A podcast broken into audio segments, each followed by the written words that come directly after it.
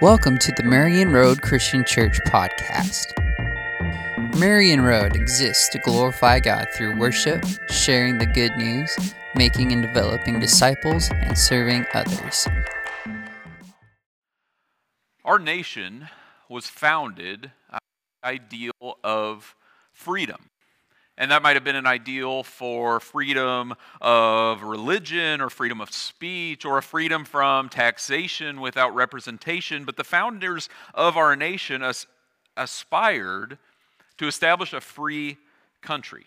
Uh, the Declaration of Independence, you probably know, begins by saying that, that we believe that all human beings are endowed by their Creator with certain rights, and among those are life, liberty, and the pursuit of happiness. Right there in the, at the beginning of the founding document of our nation is this belief uh, that, that all people should be free to do whatever they think will lead to their own happiness. And that ideal, uh, that our top priority should always be our own freedom and happiness, is fed to us every day. We're told that the worst thing that could ever happen to us would be if, to get tied down by something that, that we don't like or we don't want to do.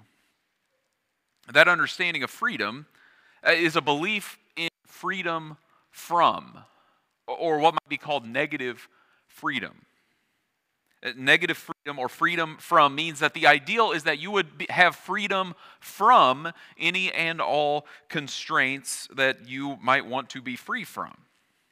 And that sounds nice to be free from everything that you would ever not want to be tied down by, but it is an ideal that, that seems to never really be fully realized. I mean, maybe Maybe you want to break free from the constraints of your parents. You want to be free from what your parents demanded of you. And so you do the exact opposite of what they wanted for your life. You do the exact opposite of what they always wanted from you. And you might think on some level that you are free from your parents, but really you're still constrained by your parents. It's just uh, you're being constrained by doing the exact opposite of what they wanted you to do. Maybe you're sick of constraints of a dress code, maybe at school or at work, you're told what you have to wear and you're sick of it. And so, in your free time or when you're able to, you, you break free from that. You dress in a different way, you do whatever you want to do. And sure, you might be free from certain demands, but at the same time, you are conforming to other expectations of, of style and dress and attire that's fed to us by pop culture or advertising or whatever it might be.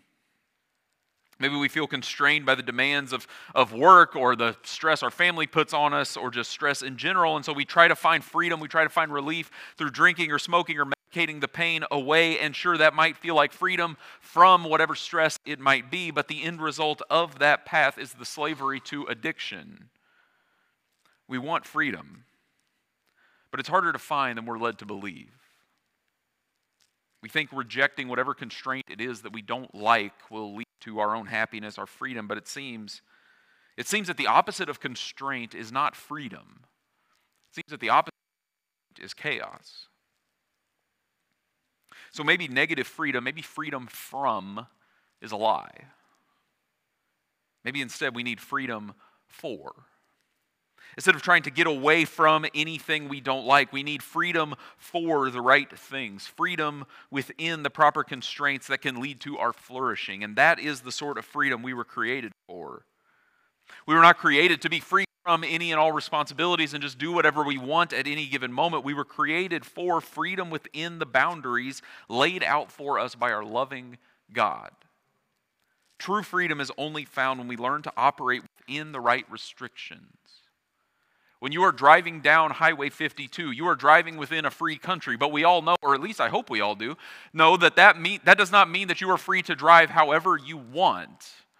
You are free to drive within the lanes that have been marked on the highway. You are free to drive at the recommended speed. You are free to uh, drive obeying the laws of the road. And there are people in place whose job it is to uh, restrict those uh, freedoms to make sure that everyone operates within the proper boundaries, not because there's some grand conspiracy to hinder your personal freedom, uh, but because we are all in agreement that that is the best way for us all to function together, for us to flourish as a group of people together. And that is the sort of freedom, being free for operating within the right restrictions, that Jesus has come to bring us. So, as we continue this series, we're looking at how Jesus brings us the truest expressions of the things that our world aspires to. We're going to look at what Jesus has to say about freedom today in John chapter 8. We're going to look at just a few verses, and they're a part of this broader argument that Jesus is having with the religious leaders of his day. But right here, they're focused on this idea of freedom. Uh, this group of people Jesus is arguing with believes that they are free. They have one understanding of what they think it means to be a part of the people of God, and Jesus has a different one. And that's going to create a rub. Because they think they're free. They think they're in God's people, and therefore they have complete freedom. But Jesus is going to show them that, in fact, they are in bondage and they will not be truly free until they are free to listen to Him. And the same is true for us. It's just a few verses, but I want to break it down into three parts. These, the first couple verses, we get a, a premise from Jesus, and then the third verse, we get an objection from Jesus' audience, and then the fourth and fifth verses, we Jesus' response to them. So I want to start with John 8 at verse 31. It says, To the Jews who had believed in him, Jesus said, If you hold to my teaching, you are really my disciples. Then you will know the truth, and the truth will set you free. I have read John chapter 8 multiple times. I, hope you believe me when I say that. I've, I've read it at least once or twice before this week. Um, but I came across something I'd never noticed in these verses this week. And there in verse 31, at the beginning of this passage, it says, To the Jews who believed in him. Now, if you read throughout the Gospel of John, that word believe is a really key word. Uh, John will say at the very end of his gospel that the whole reason he has written this book, the whole point of the Gospel of John is that you would believe in Jesus. And that word shows up all over the place throughout this gospel. Belief is a really key word for John. And at the same time, he uses that word that gets translated in our English translations, the Jews, he uses it a lot to to designate the people who are opposed to Jesus, the religious leaders who are scheming against him, who want to undermine his authority and, and do, things, do things like that. And yet, right here in that one verse in John 8:31, those two terms come together in a really interesting way. He says that the Jews, the, the people that tend to be opposed to Jesus, have believed in him, which is the goal of Jesus' entire ministry. So, if we take just that one verse on its own, we might think, well, maybe things have calmed down. Maybe things are going well. Maybe, maybe Jesus is getting some people won over to his side and things are going to work out well. But if we keep reading, uh, things will not stay that way. Or if they do, it's only for a small portion of the crowd. There are some who believe in him, but by the time we get to the end of this chapter, this crowd's ready to try to put Jesus to death on the spot. So, what do we make of this comment? Well, on the one hand, it, it tells us that there is a crowd that is curious about Jesus. But they're curious, their curiosity does not lead to commitment. And as this chapter goes on, we find that they have a shallow commitment. As Jesus begins to teach more about who he is and what it means to be a part of his people, it begins to cause a fuss. Because Jesus says to follow him means to listen to what he says. When we do that, Jesus says we will come to know the truth, and that truth will set us free. He will say, Jesus says that freedom comes through the truth that he reveals. And that comment at the end of verse 32 gets used a fair amount, and it seems like we, we tend to boil that down. The truth will make us, the truth will set you free. We tend to boil that down to say that, that lying is bad, but if you tell the truth, it will set you free. And obviously, I think lying is bad, but I also think Jesus is trying to get at so much more in this verse.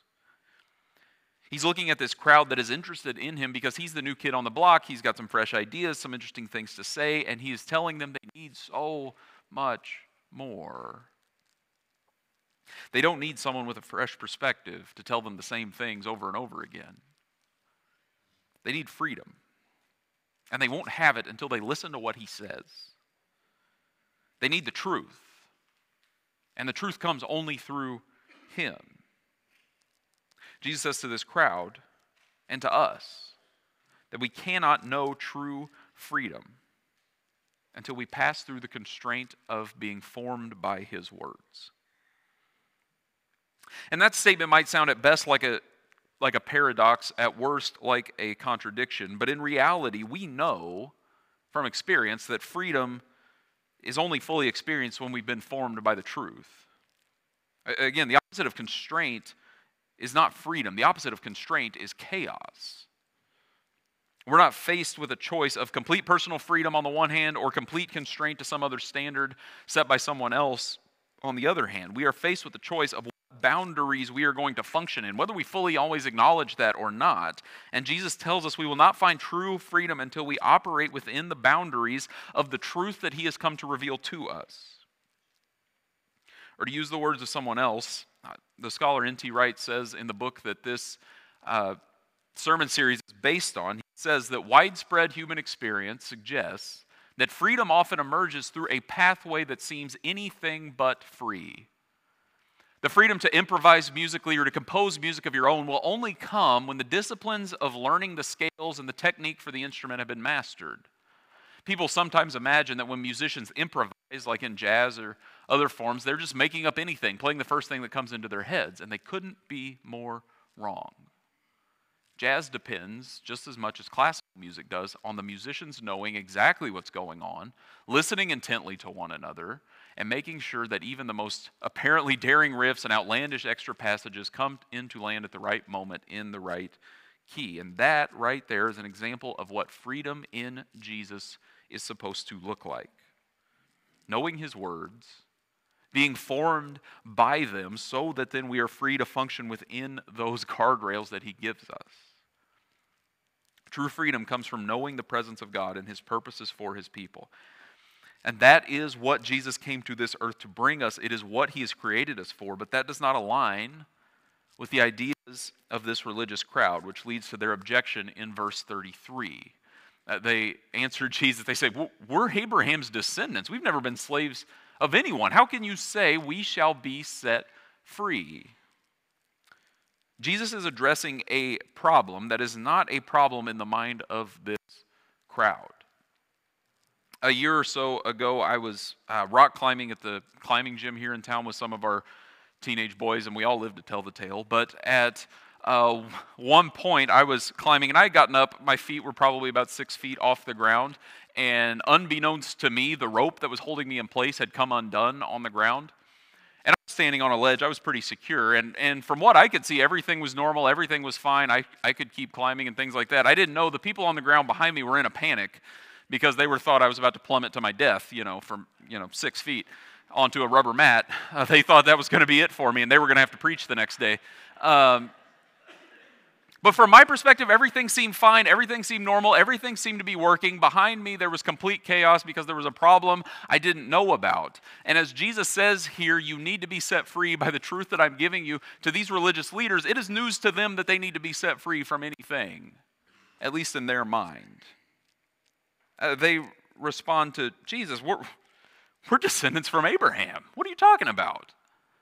We've never been enslaved to anyone, which is a little bit of an odd statement.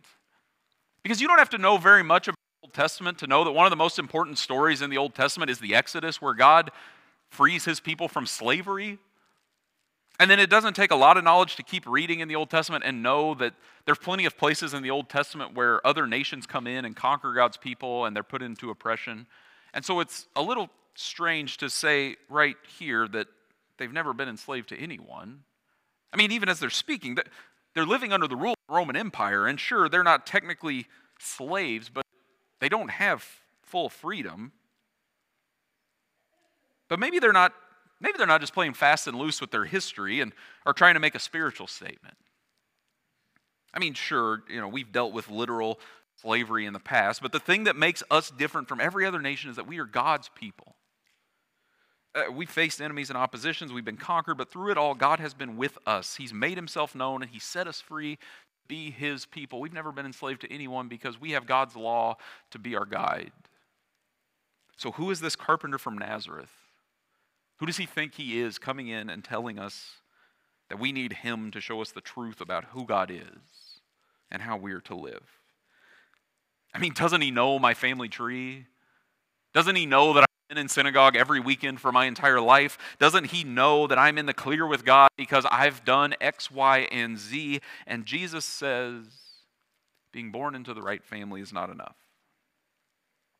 They think the fact that they can trace their family tree all the way back to Abraham means that they're good.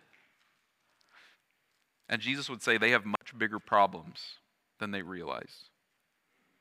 Whatever freedom they think they have will never fully satisfy. They will only be truly free if the Son of God sets them free. They may think their problem is Rome. They may think their problem is that people don't take God's law seriously enough. And those problems, all it was, they can be fixed through politics or through teaching better morality. Jesus is saying there is a deeper force of slavery at work that they refuse to acknowledge, and it goes all the way to their hearts. Jesus says the problem's not out there, the problem is inside you. And you need someone who knows your heart to come and to heal you so that you can be truly free. Jesus shows them the solution in his response. Starting in verse 34, he replies, Very truly I tell you, everyone who sins is a slave to sin. Now, a slave has no permanent place in the family, but a son belongs to it forever. So if the Son sets you free, you will be free indeed. If you were to poll an average Israelite on the street in Jesus' day and ask them, What do you think's wrong with the world? My guess is they might tell you, Well, the problem is we've got the Roman Empire ruling over us, and they're, they're violent and they tax us into oblivion, and if we could just get rid of them, everything would be fine. They might tell you, You know what, the real problem is we've got all these people that don't take God's law seriously enough, and if they would just get their act together, then things would be okay. They might say, You know, we've got all these people that are trying to start rebellions and uprisings and set up their own kingdom, and if we could put a stop to all those people, get them to calm down a little bit, then everything would be just fine. If you were to ask an average person on the street today and ask them what they think is uh, wrong with the world, I don't know. They might say that, well, the problem is this or that political party. They may say it's, it's the garbage coming out of Hollywood. They may say it's the greedy people on Wall Street. It may be something else. I don't know. And yet, underneath all of that, in the first century or now, is the problem of sin that corrupts everything and leaves us in bondage. Sin always promises freedom, it can just never deliver on it. I mean, that's how sin enters the world in Genesis chapter 3. Uh, uh, the serpent comes to Adam and Eve and promises freedom. It says, I know God said, don't eat from the fruit of that tree, but God's holding out on you. You need to eat from this fruit because once you do, you will be like God. You'll be free from the constraints that He's put on you. You'll be able to know good and evil. You won't need to listen to God anymore. You can be free. You can do whatever you want, and it'll all be great. And they eat from the fruit, and they. And instead of freedom, instead of blessing, the result is curse on them, on us, and on all creation ever since. Whatever we might think is wrong with the world, whatever it is that makes us think, boy, if I could just get rid of that, then I would be free. It will not work if it does not also eradicate the problem of sin. That is what Jesus is trying to get this crowd and us to see. They may think they're good with God because their family tree goes back to Abraham, but Jesus is telling them that doesn't matter if you're still in bondage to sin. You've not dealt with a deeper problem. And true freedom will only come when I set you free. Sin promises freedom, but it puts us in slavery. It is the force that promises us we can be free if we just take matters into our own hands, but it traps us every time. That word sin, typically, because we don't use it that often outside of church, we just treat it as a nice little way to say doing what God said not to do. And, and sin is that but it's also so much more. Sin is not just the rule says to do A, but I did B. Uh, sin is a moment where someone is calling the shots who should not be. It is when God's command says, You'll find freedom if you do one thing, but sin says, No, you need to find freedom through doing something else. And we listen to sin, hoping to find freedom where we can do whatever we want, and we find ourselves enslaved because we've listened to a voice we were not created to listen to. It's when God's word says you were created to use your words to build up others, and encourage them. And sin promises us, yeah, but if you tear other people down with your words, it'll build you up in the process. And you find along the way that tearing other people down isolates you from those around you and never builds you up as high as you think it will. It's when God's word says that you've been given marriage, it's a lifetime commitment where a man and a woman commit to love and support one another. But sin says you shouldn't have to serve. You deserve to be served by your spouse. And if they won't serve you, there's no reason why you can't just walk out, seek the satisfaction you want with anyone you're attracted to. And we buy into that, and we make a mess of our life and those around us in the process. And the freedom we thought we were going to have by throwing off that commitment instead leads to us being enslaved to our desires. It's when God's word says are loved no matter who you are or what you, have done. God loves you unconditionally, but sin says, yeah, but maybe you haven't done enough. So you better work a little harder. You better earn a little more. You better get one more rung up the ladder. You better move into a slightly bigger house, and then you'll be loved, and then everything will be great. And you buy into that. And along the way, sure, you may earn a lot of money and praise and achievements, but the freedom promises promised through that turns into being enslaved to our work at the expense of our friends and our family. Sin promises freedom, but the cost is that we always end up under its reign. I don't know if there's something you feel is oppressing you right now.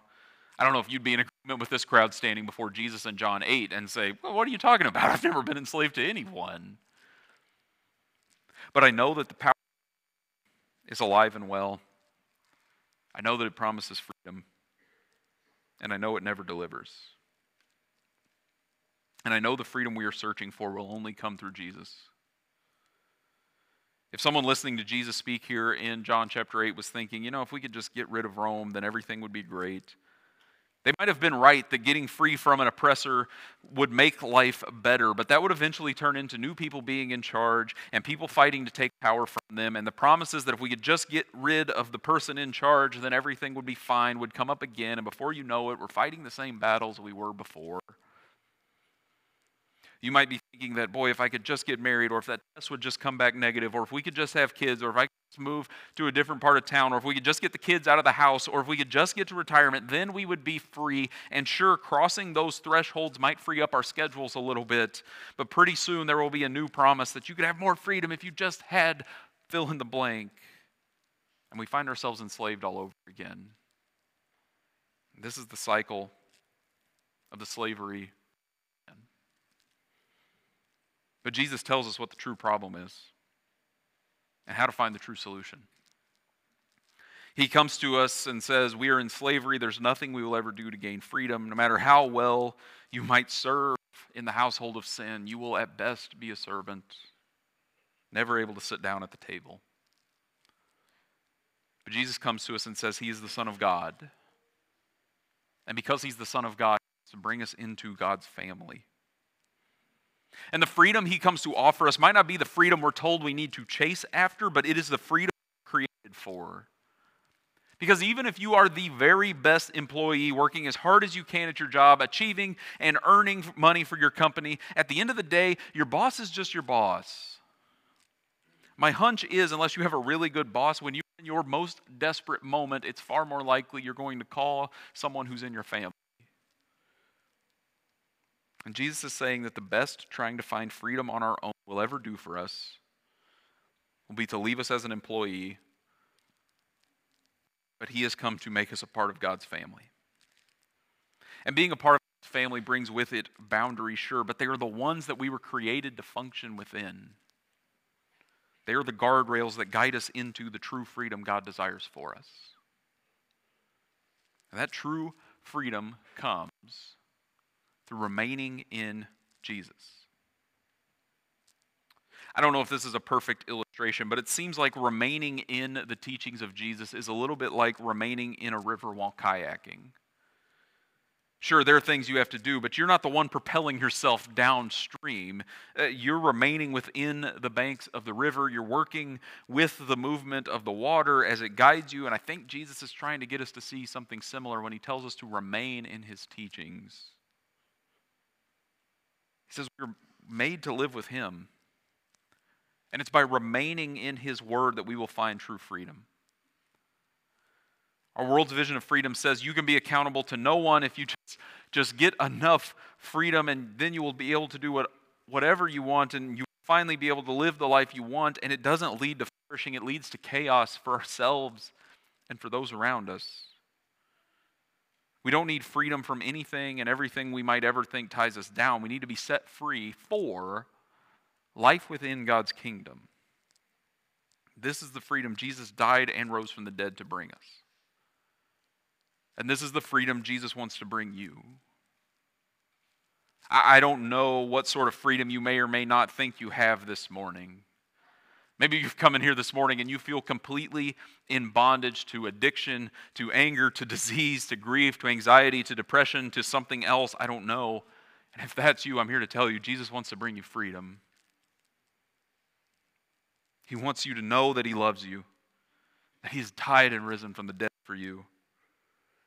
We live in a broken world where we are confronted with sin and death in ourselves and in the world around us. And the message of Jesus is not a magic wand that waves that away, but it is a firm foundation that promises us that whether it is in this life or the next, Jesus will bring freedom.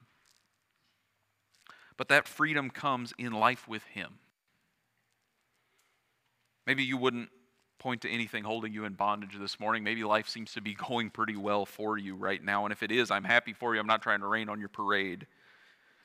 But I would say that if I were to ask you why life is going well, and your answer started with anything other than the fact that you are loved by God, that you do not have true freedom. That one day, whatever it is that you are trusting in will trap you. That it may feel like freedom right now, but you are in bondage, and sooner or later that will show itself, and, and the end result of that is death. And I don't say that to scare you, to guilt you, to make you feel bad, but to say that nothing apart from the love of God ever truly brings us freedom. And so stop settling for being a servant. Stop settling for being a servant in the household of of career or wealth or success or whatever it might be. Stop serving in the house of sin that just wants to destroy you and come into the family that you were created to be a part of. Because Jesus has died and risen from the dead to give you freedom. That is the life that we were created for. It is the life that we as a church are seeking together. So let go of bondage and find freedom by remaining in Jesus. Let's pray. God, we thank you that Jesus has died to set us free. That he's come to set us free for life in his kingdom. He's come to set us free for the life that we were created for. And so, Father, we come before you this morning as imperfect people. People in all different walks of life trying to figure out what life with you looks like in various degrees of bondage to sin, whether we realize it or not. So we ask that you would meet us where we are. Help us to step into a life of freedom in you by grabbing hold of the truth in Jesus and remaining in that so that we might have life. Help us encourage one another and walk alongside one another so that you may be glorified in us as we step into the freedom Jesus has come to bring us. We ask this in your Son's name. Amen. We hope that you were encouraged and challenged by this message given by our own senior pastor, Monte French.